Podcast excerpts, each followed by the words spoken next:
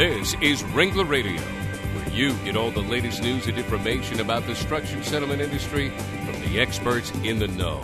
Ringler Associates, the undisputed leader in structured settlements for more than 30 years, and the only broker you need. Ringler Radio is made possible in part by the life markets that issue structured settlement annuities, including Allstate, American General Structured Settlements, Aviva, The Hartford, Liberty Life, Mass Mutual, MetLife, New York Life, John Hancock, and Prudential. Now, join Ringler Radio host Larry Cohen. Welcome to Ringler Radio. I'm your host, Larry Cohen from Ringler Associates Northeast Operations, and I want to thank you again for joining us today. Remember, you can find all the Ringler Radio shows on our website, ringlerassociates.com, or on the LegalTalkNetwork.com. And now, as an added bonus, you get CLE credit for listening to Ringler Radio on Law.com's CLE Center. So take advantage of that. Well, today we're coming to you from the 2007 annual convention of the American Association for Justice, being held this year in beautiful downtown Chicago. And for all of you who have not been to Chicago lately, I certainly encourage you to come because uh, it's. I don't think it's ever looked as good. It's uh, bright, shiny, and uh, and terrific. Well, joining me today as my co-host is Ken Klapacz, who's a Ringler associate from our Chicago office. You really had to come a long way, Ken, huh? A little different this year. Ken's a settlement annuity specialist. Uh, prior to joining Ringler Associates, he practiced law in the Chicago area for over 19 years. And for the past seven years, he was a partner in the law firm of McCardle, Frost, and Klapacz.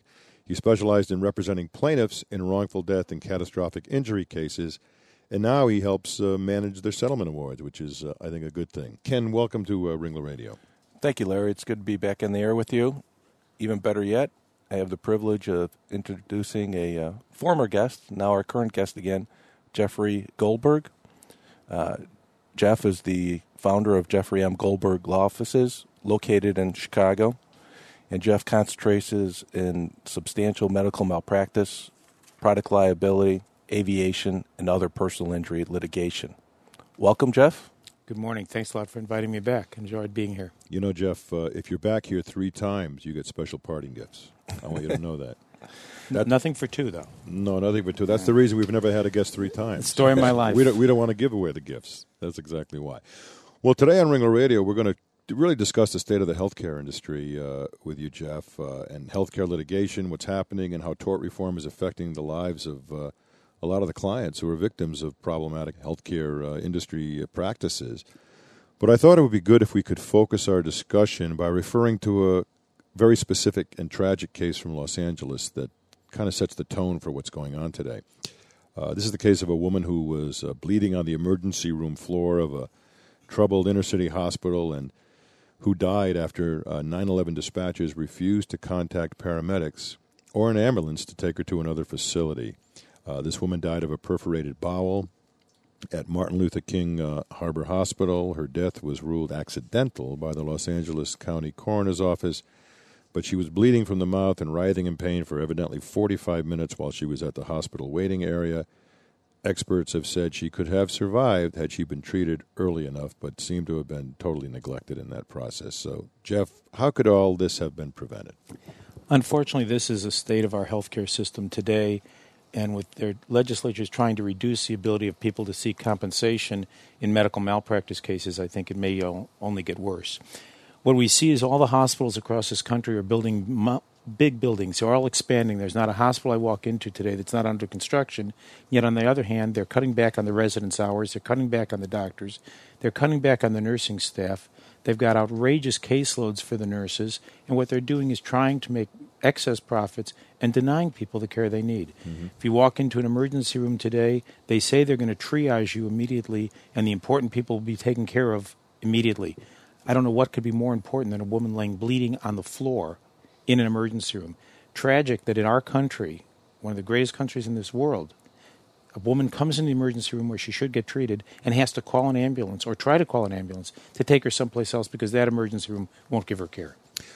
Are you aware? Is that was that a profit or a nonprofit hospital that she was at?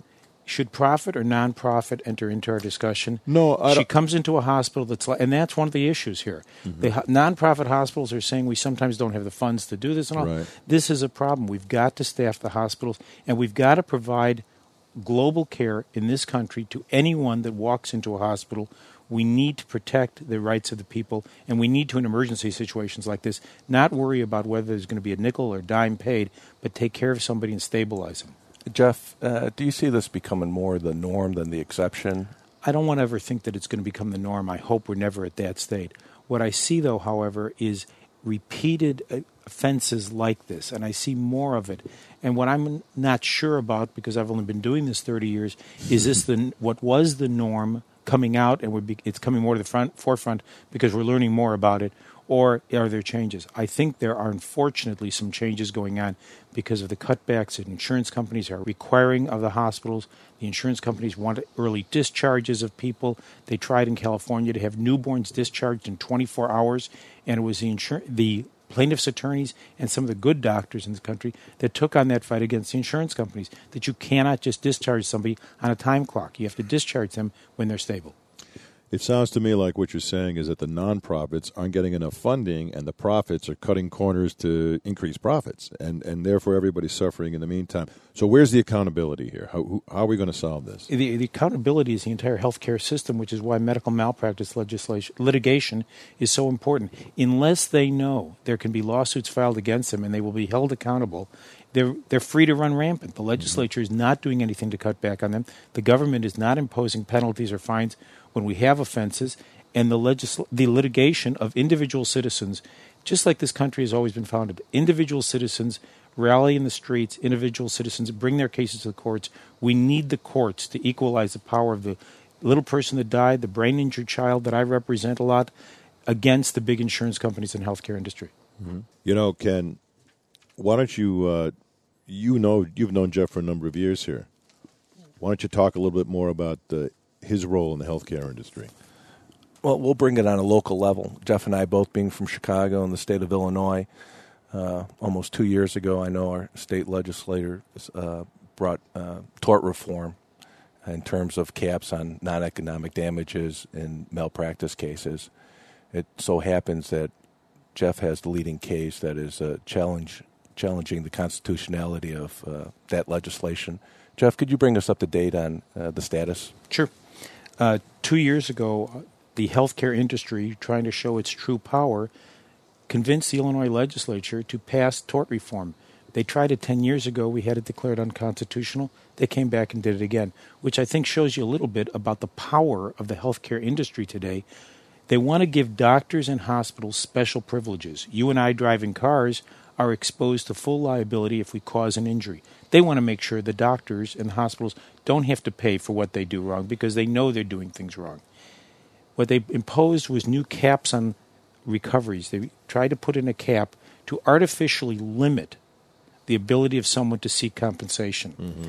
What they're really saying is we trust the public in this country to elect our president, to elect the legislatures.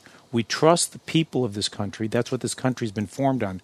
We don't have the king is not the law, the law is the king. Mm-hmm. The juries are important. What they want to do is limit the juries and take away from the people we trust to elect our officials, but say they're not smart enough to decide what damages should be for an individual young man, young woman, baby, husband, wife, anyone, what's fair compensation.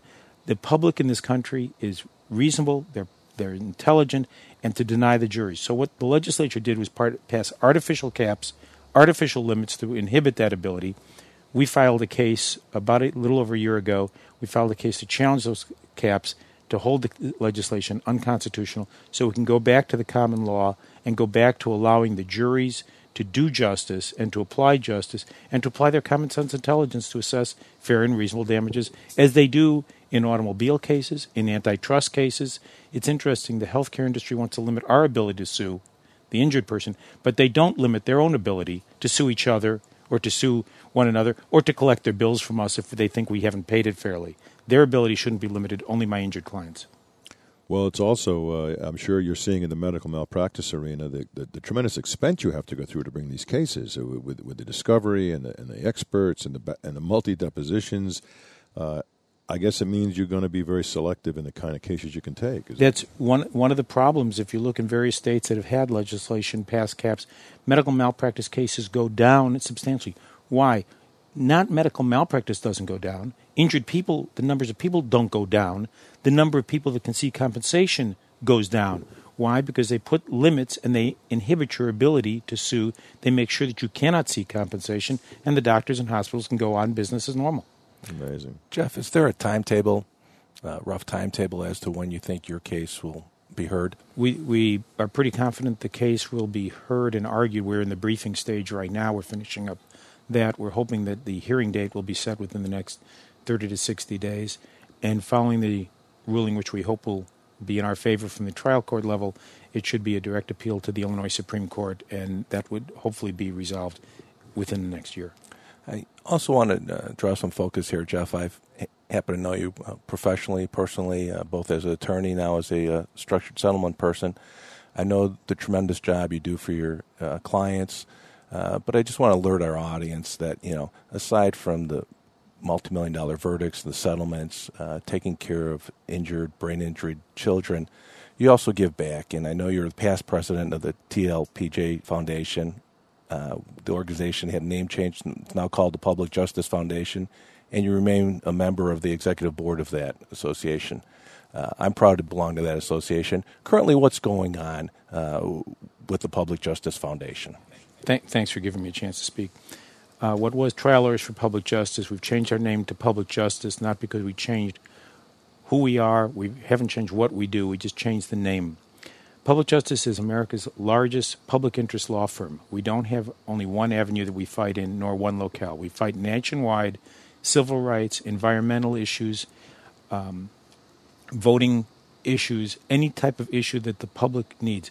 We are fighting cases where detainees are denied medical care. We have two cases going on right now. We're fighting environmental mountaintop mining in the southeast. We're fighting, fighting civil the WTO, the World Trade Organization, First Amendment rights constitutional challenge in Seattle, Washington. We just won that.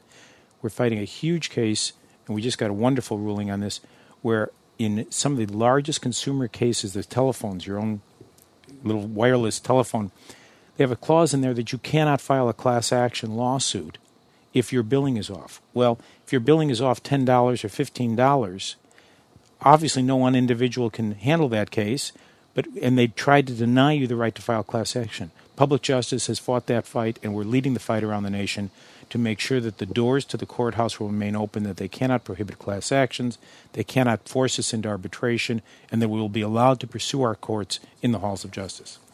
And I'd like to point out to our listening audience that it's a great organization. I think it often gets confused with trial bar associations, and it's not. It's a public law firm that does a lot of good and I, I, know sometimes the lines draw. You're a plaintiff guy, you're a defense guy, and this is an organization. It's not just for the plaintiff guy. This is this is not a plaintiff's personal injury or medical malpractice group. This is a public interest law firm. The Public Justice Foundation funds the Public Justice PC law firm. We have uh, staff attorneys, but our model is to work with cooperating counsel all over the country. Wherever a case can be fought, and we have a case that can fight, we will supply the expertise in preemption issues, in arbitration issues, in any type of an issue. We will come in as co counsel with a local attorney to provide the expertise in these public interest arena areas. Interest that an individual attorney probably doesn't see but once in a lifetime, and if they don't do the right job, can really hurt their client, but more importantly, create bad precedent. That's what we're trying to fight. We want to make sure that we can provide the expertise to level the playing field with some of the huge corporations that do this on a daily basis and try to abuse the individual by doing that. Well, you know, we, are talking, and, and, I think you've been mentioning these so-called contracts of adhesion. A, lo- a lot of these uh, uh, folks out there, and I just saw one come uh, in front of me the other day. Almost every new contract in any area calls for arbitration as opposed to any ability to go into the court system. Uh, that seems to be the uh, the way everything's going. And how is your organization fighting that? That that's that, that's a tough one, I would assume. It, it's a tough fight. It's one of our most important fights. We have an entire department or group within our organization fighting the mandatory arbitration. It's very interesting. We just fought this in California in one of the bigger cases. The defendants will bring on experts saying how arbitration is wonderful and why should you be able to go to the courts and the arbitration clause is effective. And yet, with a company that has 50 million subscribers, the highest complaint rate in the country in the telephone industry. They've only had 30 matters ever brought to arbitration. Why? They control the arbiter, arbitrators. The people don't aren't familiar with it. Lawyers won't go in there. They want to try and deny you the right to a class action. So you go in there on one claim into an arbitration. Arbitration is not fair. The arbitrators repeatedly work with the defendants quite often. It's not a fair system. They it's basically not a good they basically pick them, don't they? I mean, They, they they get to pick them and they pay them and they the arbitrators know that they may get picked in the future. I don't want to say no Right. names, I understand. but that's what's going on. And it's Mm-hmm. a, in California there are some hospitals that in order to get medical care, you not only sign a consent to be treated by a doctor or nurse, now you sign a consent that you're going to arbitrate your claim when they mess it up. right. Well, how how would you like to be in? You know, you're be, you're bleeding on a gurney. Your Mm-hmm. legs are broken. You've been out on an auto accident, and say, "Oh, and here, by the way, sign away your right to bring us into court in case we do anything wrong." It's outrageous. And you're fighting it. We're fighting it, and we're and fortunately, when we are able to bring it in front of a judge and show a true record that Public Justice Foundation can help you present, we are able to win a good number of those cases. Because when they when someone has to look at the objective evidence, they realize how unfair it is. I'm going to put you on the spot here, Jeff, because I get asked this question all the time, and I don't always have a good answer. Obviously, I know a lot of attorneys. I know a lot of plaintiff attorneys. What could the average person, though, not a person with a lawsuit filing, not an attorney, uh, do to address this injustice that's going on with health care and uh, other types of denied access to the courthouse? one of the things they have to do is become a voice. Speak out. This country is based on the popular, the electorate. We all speak. Go to your legislators and tell them you don't want your rights taken away. You want your keys to the courthouse door. You want the ability to bring your suits, and you want the courthouses to be open and equal to all of us. Blind justice for everybody, but we should all be equal in front of the eyes of the law, and the big corporations should not control all the power. You have to talk to the legislatures, you have to talk to the people that are going to carry your voice to the capitals of this country. Well, you know, people also need leadership, though. I mean, mo- most people uh, don't do it on their own, and that comes back to the whole area of the political climate. Uh, I'm sure that a lot of these issues you're talking about have some, to, to some degree have uh, have a basis in which political party is in control of, of various legislatures or, or even even courts in terms of uh, ele- the elected uh, judges. What are you doing about that? Well, now we're back outside of public justice because Right. public justice does not uh, lobby. We don't do any work in that area. We are only litigators. Personally, and in other organizations that I'm very involved with, we're obviously carrying on the fight. A president that does not recognize the Constitution of this country, I don't think should be serving and representing us. This country was founded on the Constitution. What he is saying is we can hold detainees in Guantanamo and other places without a hearing and deny us habeas corpus. Habeas corpus goes back almost to the Magna Carta. It's a basic principle. And our current Attorney General said, I know the Constitution says you shall not abridge habeas corpus. We're not going to just uh, abridge it. We're going to eliminate it, and eliminating it is not barred by the Constitution. That's outrageous. This country needs those protections. We all need those protections, and I don't think our country should set the stand. I think we should set the standard in the world, and I don't think we want to set the standard in the world of allowing any type of torture, any type of containment or detain- detention without a person being faced with charges and knowing what those charges are in an open forum represented by counsel. So I guess that uh, I take that as a, a vote for the Democrats. Uh, in general, you, you could say that. Executive privilege. yes. exactly. well, you know, the political climate talks, you know, is all involved in the area of tort reform. Obviously, the Republicans have been pushing for tort reform. Uh, there's, there's a lot of business interest behind uh, their whole their whole entity, and of course, the Democrats have been trying to fight the battle uh, the other way on the other side. Where do you see tort reform going generally in the next uh, five years or so? Well, obviously, the fight is going to continue. They're trying to get more and more tort reform. Why? Because big business will make more money at the expense of the little individual. So obviously, it's in their interest to continue tort reform, and it's I, I like to think of it as not tort reform; it's tort deform. We've had a great tort system in this country that has allowed the individual, since Abraham Lincoln was tried the first medical malpractice case in Illinois, the injured individual to protect his rights and go into court under our tort system. What they want to do is deform it. They want to take it away, and they want to make sure A, you can't get into a court They want to eliminate your ability to get in. And if you get into a court, we're going to say we're going to limit the amount of damages you can fair, seek, even though when we sue you or we sue one of our other corporations, because we're big multi billion dollar corporation, we don't have any limits. We are not, you know, we don't need limits. But you little people who we've maimed and injured and paralyzed and put in comas for your life, you need limits. You, you don't know enough. And the jury won't be bright enough for you, but they will be bright enough for us. Well, as you can see, our guest uh, Jeff Goldberg has absolutely no opinions, but uh, but I think we'll take a short break right now, and when we get back, we'll talk a lot more with uh, Jeff and also with Ken Klapacz, and uh, we'll get a little more heavily involved in the whole medical malpractice arena again. Come back to that.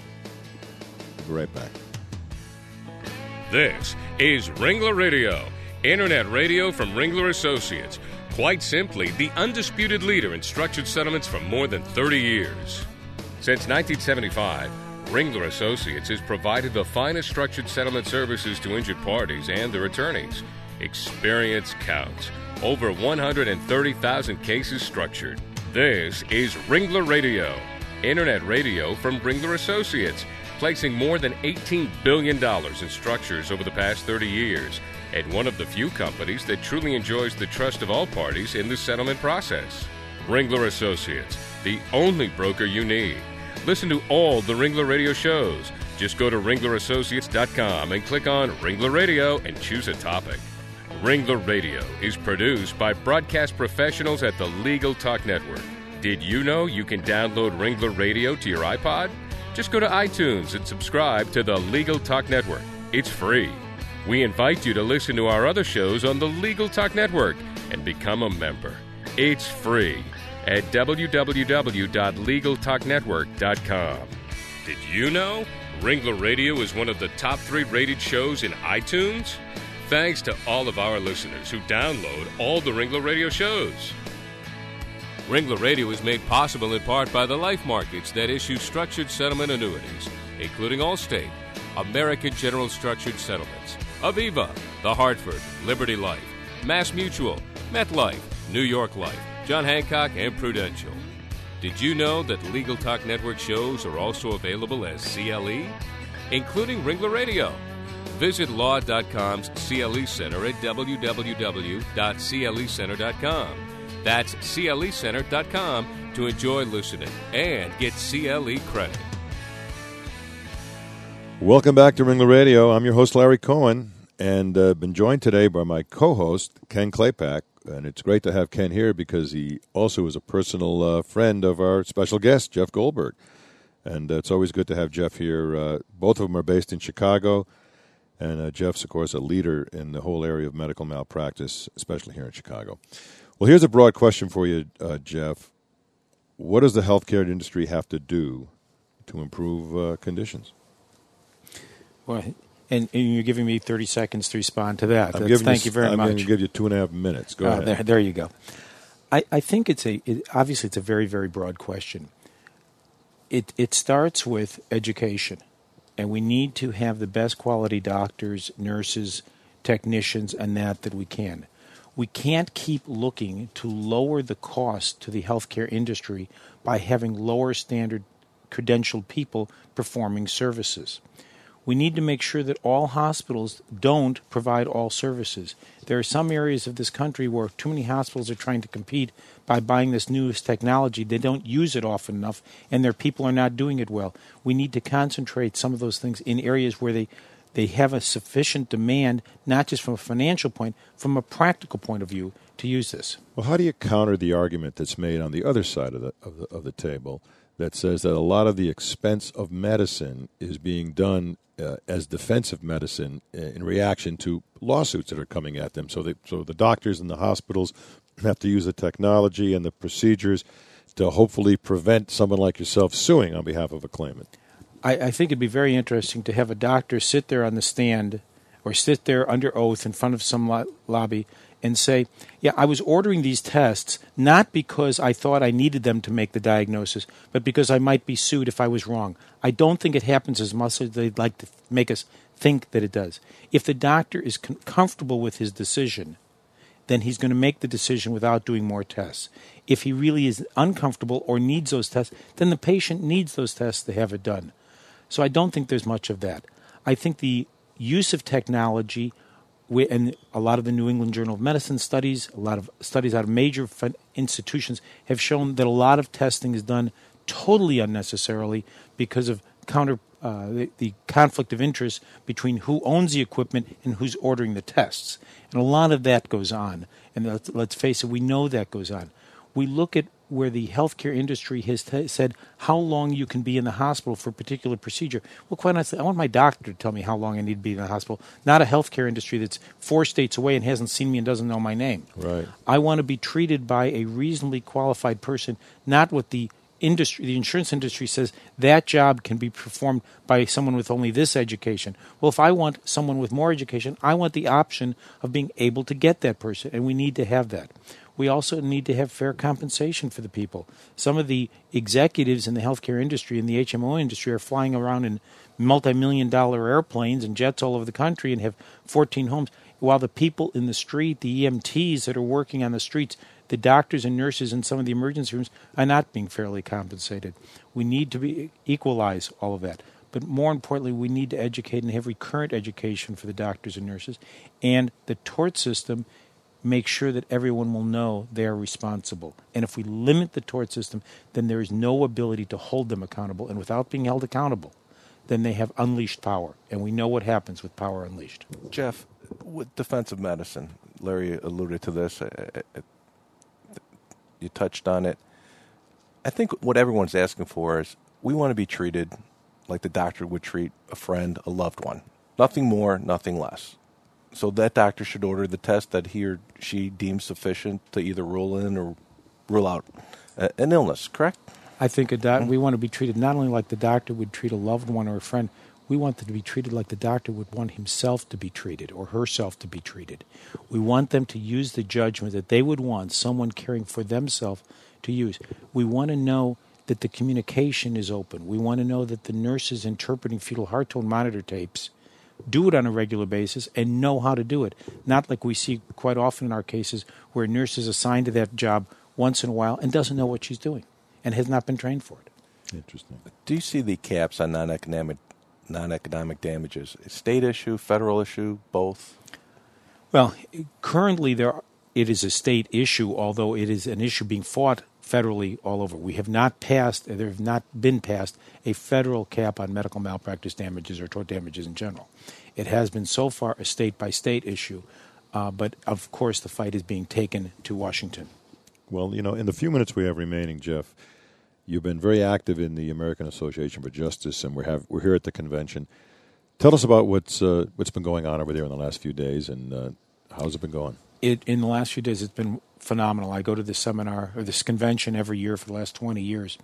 It is one of the best educational seminars for any of us. There are sessions starting. They have the sunrise litigation session starts about 6:30 in the morning. There are sessions going on till six o'clock at night. I only wish I could attend more sessions that I do. It's educationally one of the best avenues in the place. Plus, also a lot of us that practice. I practice in Illinois. I've got friends that are in California in New York, we get a chance to come together, to share ideas, to share what's going on, to become aware so that I know what's going on in California, what may hit Illinois soon, and vice versa.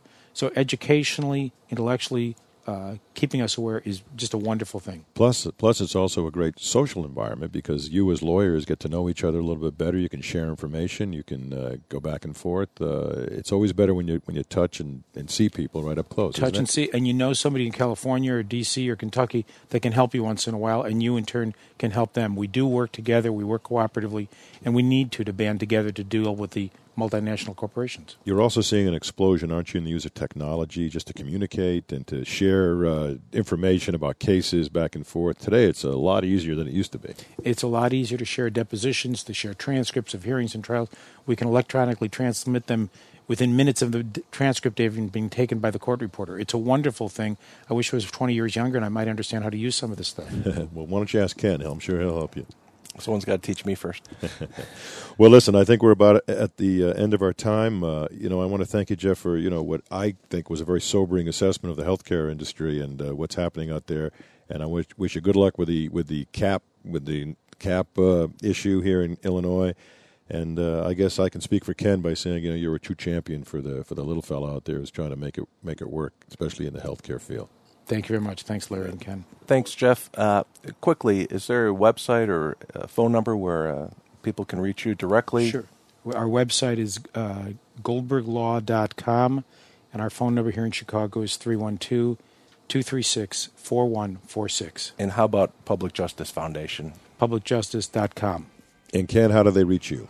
They can reach me at uh, 1 800 332 0427 or kklapacz at ringlerassociates.com. All right. You remember, everyone out there, you can reach any of the Ringler Associates by going to ringlerassociates.com. That's where you can find me. I'm Larry Cohen, your host, and I'd like to remind all of you out there to uh, take what Jeff said to heart. It's uh, a real struggle out there for a lot of the people in this country. And uh, in the meantime, go out and have a great day. Thanks for listening to Ringler Radio. Ringler Associates Experience Counts. Since 1975, Ringler Associates has provided the finest structured settlement services to injured parties and their attorneys. Ringler Radio is made possible in part by the life markets that issue structured settlement annuities, including Allstate, American General Structured Settlements, Aviva, The Hartford, Liberty Life, Mass Mutual, MetLife, New York Life, John Hancock, and Prudential.